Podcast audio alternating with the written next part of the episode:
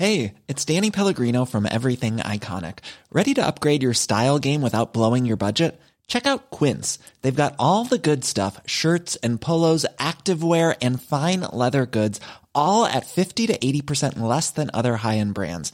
And the best part? They're all about safe, ethical, and responsible manufacturing. Get that luxury vibe without the luxury price tag. Hit up quince.com slash upgrade for free shipping and 365 day returns on your next order. That's quince.com slash upgrade. Bueno, la Fiscalía General de la República confirmó la identificación de Josivani Guerrero de la Cruz, uno de los estudiantes de Ayotzinapa que fueron asesinados por el grupo Guerreros Unidos. Tenemos en la línea telefónica a Omar Gómez Trejo, titular de la Unidad de Investigación y Litigación para el caso Yotzinapa de la Fiscalía General de la República. Eh, eh, don Omar Gómez Trejo, gracias por tomar la llamada y cuéntenos eh, dónde se localizaron estos restos. Sé que ya han sido identificados, que ya han sido identificados allá en Innsbruck y qué significa esto para la investigación. Hola, ¿qué tal? Sergio, Leticia, ¿me escuchan? Buenos días. Sí, Lupita, sí. Lupita, perdón, Sergio. Eh, pues sí, el día de ayer anunciamos a, a la opinión pública el, el, el, trámite que hemos hecho desde la Fiscalía desde que encontramos eh, este lugar denominado La Barranca de la Carnicería. Este trabajo los iniciamos desde el año pasado, desde 2019. El año pasado anunciamos otra identificación de otro estudiante que se llama Cristian Rodríguez Telumbre y ahora, eh, en trabajos realizados en el mes de octubre, para ser muy precisos, el 22 de octubre rescatamos este eh, resto óseo que fueron llevados a la ciudad de Innsbruck, al laboratorio del doctor Parsons de la Universidad de Innsbruck. El 19 de febrero fue que se entregaron, recibimos eh, una serie de comunicaciones y el resultado final llegó el, ¿cómo se llama?, el 8 de junio. El sábado pasado fuimos a hacer la notificación a la familia, eh, de una manera pues bastante decorosa, muy apegada y con mucho tacto respecto al, a las familias. Eh, y pues el día de ayer en una reunión que convocó el presidente de la República fueron informados el resto de los familiares por parte de las autoridades.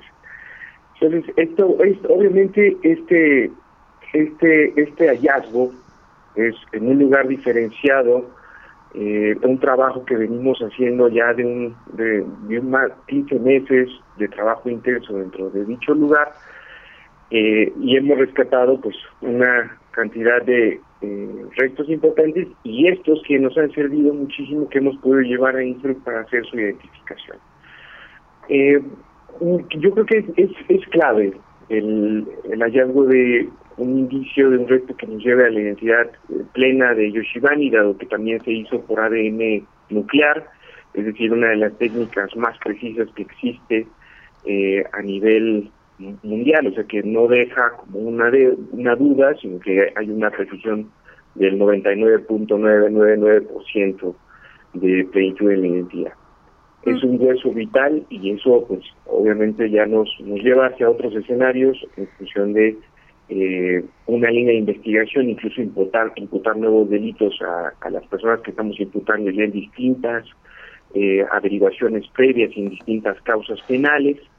Eh, y pues eh, el, el, basurero de Cocula y el río San Juan, pues cada vez se debilitan más porque hay un nuevo hallazgo, ¿no? Yoshibani fue anunciado en el 2015 por la antigua Procuraduría General de la República y ellos habían denunciado que existía una identidad eh, plena, ¿no? Por parte de Yoshibani. Pero ¿por qué es diferente? ¿Por qué es diferente, fiscal? En 2015 la Procuraduría da a conocer que hay información en la que ellos señalan que hay un, no recuerdo si un 17% en el caso de la identificación y ellos, eh, Areli Gómez en ese momento lo que sale a, decir es que eh, sí se identifica y que es eh, muy probable se trata de Yoshibani Guerrero ¿cuál es la diferencia entre la información que nos dieron en 2015 y la que ustedes nos están proporcionando ahora?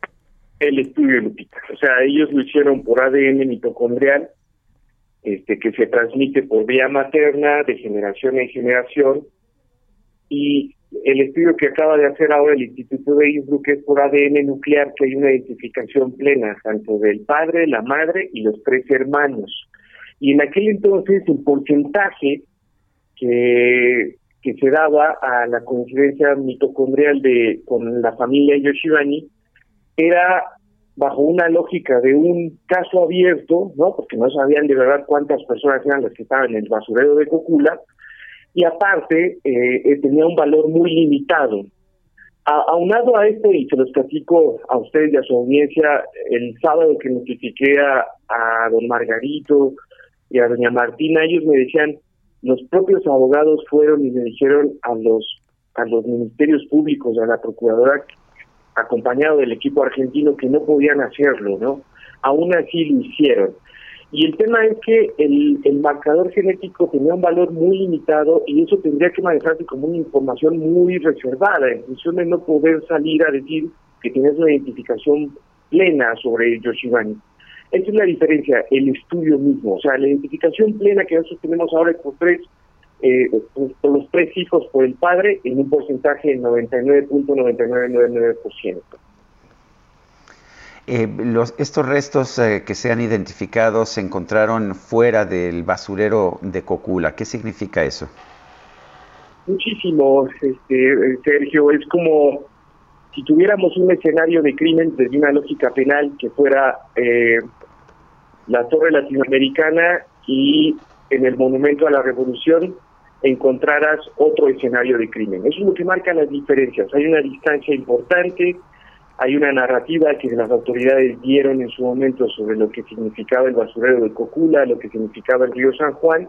Este es un nuevo hallazgo, un nuevo punto de investigación que estamos desarrollando que atiende más a una lógica en la que nosotros estamos investigando y no como una conclusión y punto final que se quiso hacer con el basurero y el río San Juan. Fueron quemados en un mismo lugar, es lo que se nos dijo en un primer momento. Esto tiraría entonces lo que se ha venido señalando en los últimos años de esta, esta versión. Sí, Lupita, porque nosotros, por ejemplo, este indicio, este hueso que encontramos que da la identificación plena de Yoshibani, no presenta alteración térmica. Y es importantísimo. Eso ya rompe con la narrativa que en su momento se quiso dar de que 43 estudiantes fueron quemados en un basurero. ¿no?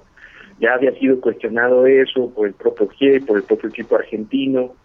Y entonces el hecho de poder encontrar estos huesos que más tienen una exposición a la intemperie, yo lo señalaba el día de ayer, están meteorizados, es el concepto que utilizan los peritos, eh, arqueólogos, antropólogos pero aún así, dado que el estudio de ADN mitocondrial llega al núcleo de la identificación del, propio hueso, eh, ayudó, ¿no? es decir, no se destruyó, porque vaya que también el medio ambiente en un momento dado puede, destruir las propiedades de los, de los huesos. Pero esto, esto no ocurrió con este indicio, es un indicio bastante sólido, es un indicio este, grande, ¿no? Una pieza con la cual se pudo trabajar el equipo argentino. Bueno, pues entonces... El, equipo del, doctor Pasos. Bueno, pues entonces esto ya está comprobado. Oiga, eh, la Comisión Nacional de Derechos Humanos había recomendado que se evaluaran 114 restos humanos. ¿Se está haciendo esto? esa es una de las recomendaciones que estamos trabajando con la actual administración de la CNDH, pero les comento, Sergio Lupita, que el equipo argentino y los peritos de la propia Fiscalía General de la República en su momento hicieron un trabajo arduo de casi año y medio, revisando pieza a pieza, dando las recomendaciones necesarias que era viable, que no era viable. Eso en su momento eh, aventó que fueran llevadas incluso algunas de ellas a Innsbruck, que ya fueron estudiadas por el laboratorio de Innsbruck. Sobre el tema de la recomendación de la CNDH, nosotros hemos sido muy cautelosos, obviamente cumpliendo nuestra obligación como autoridades frente a un órgano autónomo como lo es la la Comisión Nacional de Derechos Humanos, pero sí nos hemos encontrado con fallas bastante evidentes dentro de la propia recomendación, haciéndosela saber a las propias autoridades que hagan las aclaraciones necesarias, ¿no? Y este es uno de los temas que estamos trabajando bajo esa óptica desde la propia Fiscalía General de la República. Eh, Omar, eh, ¿hay eh, alguna nueva información hasta donde se, se, tienen datos y hasta donde la gente sabe? Policías y narcotraficantes estuvieron involucrados en la muerte. También se habla de elementos del ejército mexicano. ¿Hay algún dato relevante, algún dato nuevo, alguna investigación distinta? Sí, Lupita, es que la, la unidad que, que está animando trae varios temas, entre ellos la investigación de los hechos del 26 y 27 de septiembre. Y ahí aparte de el oficial militar el oficial militar que fue detenido se han detenido a otras personas.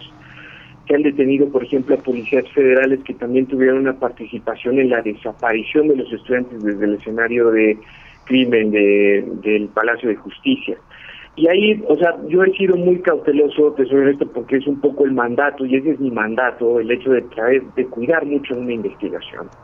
Por ejemplo, este, este tema de la identificación lo cuidamos muchísimo, los resultados los tuvimos desde el 8 de junio y estamos a 16, y vaya que han pasado algunos días, pero aún así esta información fue bien cuidada. Y así es como más estoy conduciendo mucho la investigación misma. Hemos tenido nuevas noticias sobre nuevos eh, formas, escenarios, personajes.